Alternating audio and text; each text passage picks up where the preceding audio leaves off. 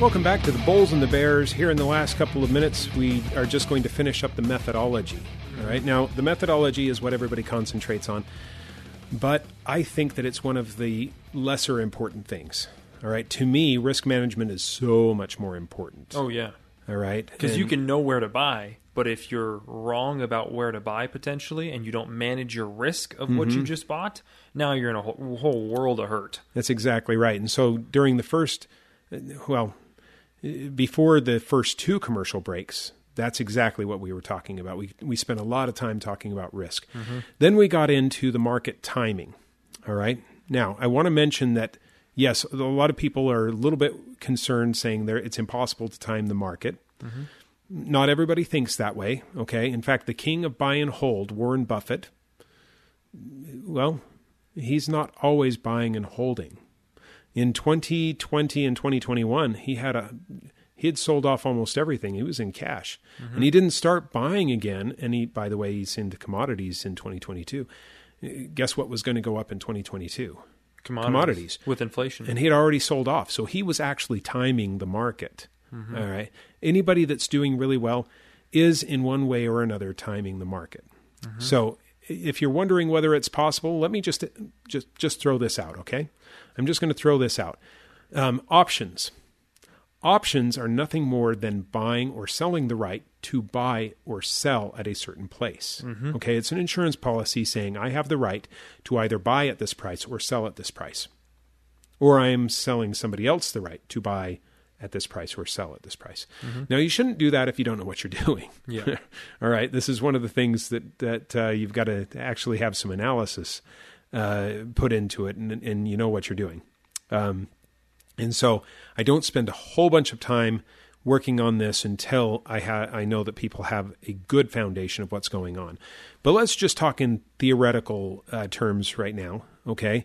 If there are instruments out there that guarantee me the right to buy at a certain place and sell at a certain place, then couldn't I, if I had a question in mind as to whether something was going to go up or down, could I spend just a small amount of money and buy the right to buy at a place where I think it might be low. And then if it happens to go up and confirm mm-hmm. that I was right, that my timing was right, mm-hmm. then I could simply exercise my right to buy at that low price and I'd have immediate profit. True? Mm-hmm. Have I timed it? Yeah, kind of. Okay. If I was concerned that something might go down, could I not buy the right to sell at a certain price, sell at that high price where it already is, and then just wait and see if I'm right? Yep. And if it happens true. to go down, I could sell at that higher price because mm-hmm. I have the right to sell at the higher price. And that's what options are all about. And if that is, if that's out there, then it must be possible to time the market.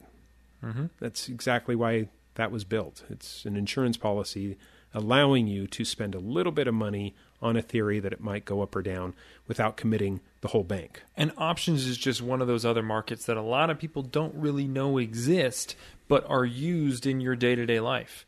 There are options almost everywhere in the world. You just don't know that they're technically an option, even though it's based on this type of market. That's right. And so the professionals who are timing the market are timing the market not because they're smarter than everybody else, but because they employ more tools than everybody else. Mm-hmm. They simply understand how to use the tools that are out there. Now, we've gone through several tools. One of those tools was stops. We've also gone through market timing a little bit. Now, that's a tool that you need some more explanation for, and so it would really help if, if I could show you a whiteboard and, and actually draw things out for you, show you how it worked. But that's what the three-hour class is for, right? And then we've talked about options. The ability, the right to buy or sell at a certain place. Mm-hmm. And that opens up a world of possibilities to you because all of the sudden, you don't have to be right all the time to still be profitable. Mm-hmm. All right? You can be wrong and take advantage of it because you've got the right tools for the occasion. Mm-hmm. And you've prepared for it with one of the tools. And you don't have to commit a lot of money in any direction before you've confirmed that you're right. Yeah. Isn't that wonderful? Well, because there's a lot of leverage in a lot of these markets where you can buy things that are leveraged and where you're not using your money and you're not risking very much money to still take advantage of the moves, whether up or down. Okay, and so we've spent a lot of time talking about the tools of risk management and market timing. Now it's time to talk about methodology. We got into a little bit of it just before uh, the last break, but now let's finish it up, okay? So here's the short answer. The markets are manipulated, and they're manipulated by big companies, and you know what? Those big companies, they can't help it. Mm-hmm. Whether they want to or not, whether they're being devious or not, the very fact that they're moving four hundred million dollars of, of money at once is going to manipulate the price of the stock that they are entering or exiting. Mm-hmm. Because of that, they are leaving this massive footprint. Because of that, we have to ask ourselves the question, okay?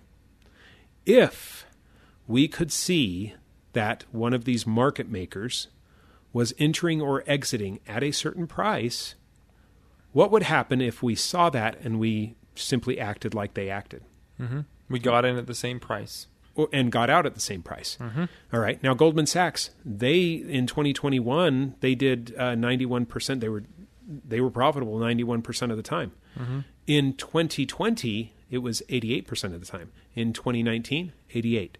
twenty seventeen, eighty-eight percent. twenty sixteen, they were correct eighty-eight percent of the time. Mm-hmm. It's not like they're guessing here. No, they understand where right? to buy and where to sell, and that's why this methodology is kind of going along with them, because if they're going to push the market up or push the market down, you don't want to try to fight against them. You don't have enough money to fight against them. Yeah. And what's going to end up happening is you're going to just going to get it into a losing position.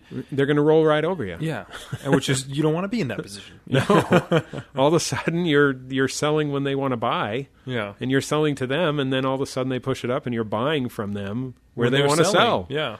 And that, which is, by the way, the definition of a losing inv- trade or investment, right? Mm-hmm. Uh, buying or selling lower than you bought is is a bad thing. Yeah. So, uh, you know, the fact is, is that what what what good in traders or investors understand is is that is that there are those out there that are simply manipulating the price of the market, whether they want to or not. Okay? You have two choices. And I'm just going to throw this out here. You know, I was trained to look at the value of the stock and trade based on value. Mm-hmm. And I thought that that was the way to go for a long time. But in the, right about the year nineteen ninety-nine, two thousand, that stopped working. It wasn't as efficient for me. I could no longer predict where the low of the stock was and where the high of the stock was going to be because it stopped working. Everything was so overvalued. Well, not only overvalued, okay, but understand that, that if that is my methodology, um, That that only works if everybody else is using it. Mm-hmm. So so the weird thing here is is you know what is what is a stock? Well, a stock is a portion of a company. Mm-hmm. Now, in theory, the stock should be worth what the company is worth divided by the number of stocks that are out there. Mm-hmm. True? Yep. All right. That's the theory. But in reality, the price of the stock is simply another form of barter. All right. And and prices in barter situations are simply dictated by how much people are, you know, it's a supply and demand thing. Mm-hmm. People are only willing to sell something at fifty dollars, like like GameStop, right? GameStop was one hundred twenty-one dollars. Now, the company isn't worth that. It hasn't made a profit since two thousand fifteen, for heaven's sakes. Yeah. So obviously, it's not worth one hundred twenty-one dollars per share mm-hmm. when their earnings per share are negative. Yeah. This is a company that's eventually going bankrupt, and people are willing to buy a piece of it for one hundred twenty-one dollars a share. This makes zero sense. Okay? Nonsense. Yeah. All right. But the fact is, is that at one hundred twenty-one dollars, there were an equal number of people willing to sell at one hundred twenty-one dollars as willing to buy at one hundred twenty-one dollars. Mm-hmm. Now, if there was anyone willing to sell at four dollars, which is probably where the mar- the, the price should be, based on the idea that it's probably going out of business and you're taking a massive risk owning this this particular stock, mm-hmm. then people would have already bought that. But oh, nobody's yeah. willing to sell at that price. They're no. only willing to sell at one hundred twenty-one. And so that's where the price is set, despite what the value of the company is. And so for those that – and so the only time that the stock is going to be worth what the value is – is is if everyone that is buying and selling has the exact same idea. Mm-hmm. That's where they're valuing it because they've done that calculation. But in in the year two thousand, when the internet became big and everybody started trading their own money instead of going to the brokers who out, all had the same calculation I did, mm-hmm. all right, at that point, that stopped working. And we had to adopt a new mindset. And so now it's simply a supply and demand. It's whatever people are willing to buy and sell for. And the market makers have the luxury of simply pushing price up and down. Now, they always have. They always have. Even back in the seventies, they, they were able to do this. But now they can move it larger percentage points. Mm-hmm. You can either cry about that or use it. That's really what it comes down to. Yeah. All right? You want to be on the right side of the trade, meaning that where they're going to start pushing it up, you want to jump in. Where they're going to start pushing it down, you want to either be out or shorting it. Mm-hmm. And that really is all it comes down to. And so being able to spot where to get in, and don't think that you're just going to look and say, oh, I see a big spike. That must be where they're getting in. No, there are different steps because you want to confirm this. All right. They are doing ninety-one percent. Goldman Sachs did ninety-one percent last year. ninety-one percent of their trades were profitable, right? Mm-hmm. Now you're trying to tag along. You want to confirm that that's actually them making the trade. Mm-hmm. How do you do that? Ah, come into one of our three-hour power trading and investing workshops, and we'll show you how that's done, all right? You would get into one of our uh, workshops by giving us a call at eight four four eight TRADER. That's eight four four, eight eight seven, two three three seven, or text the word WEALTH to two five zero two nine. Again, that's WEALTH to two five zero two nine. We'll see you next week.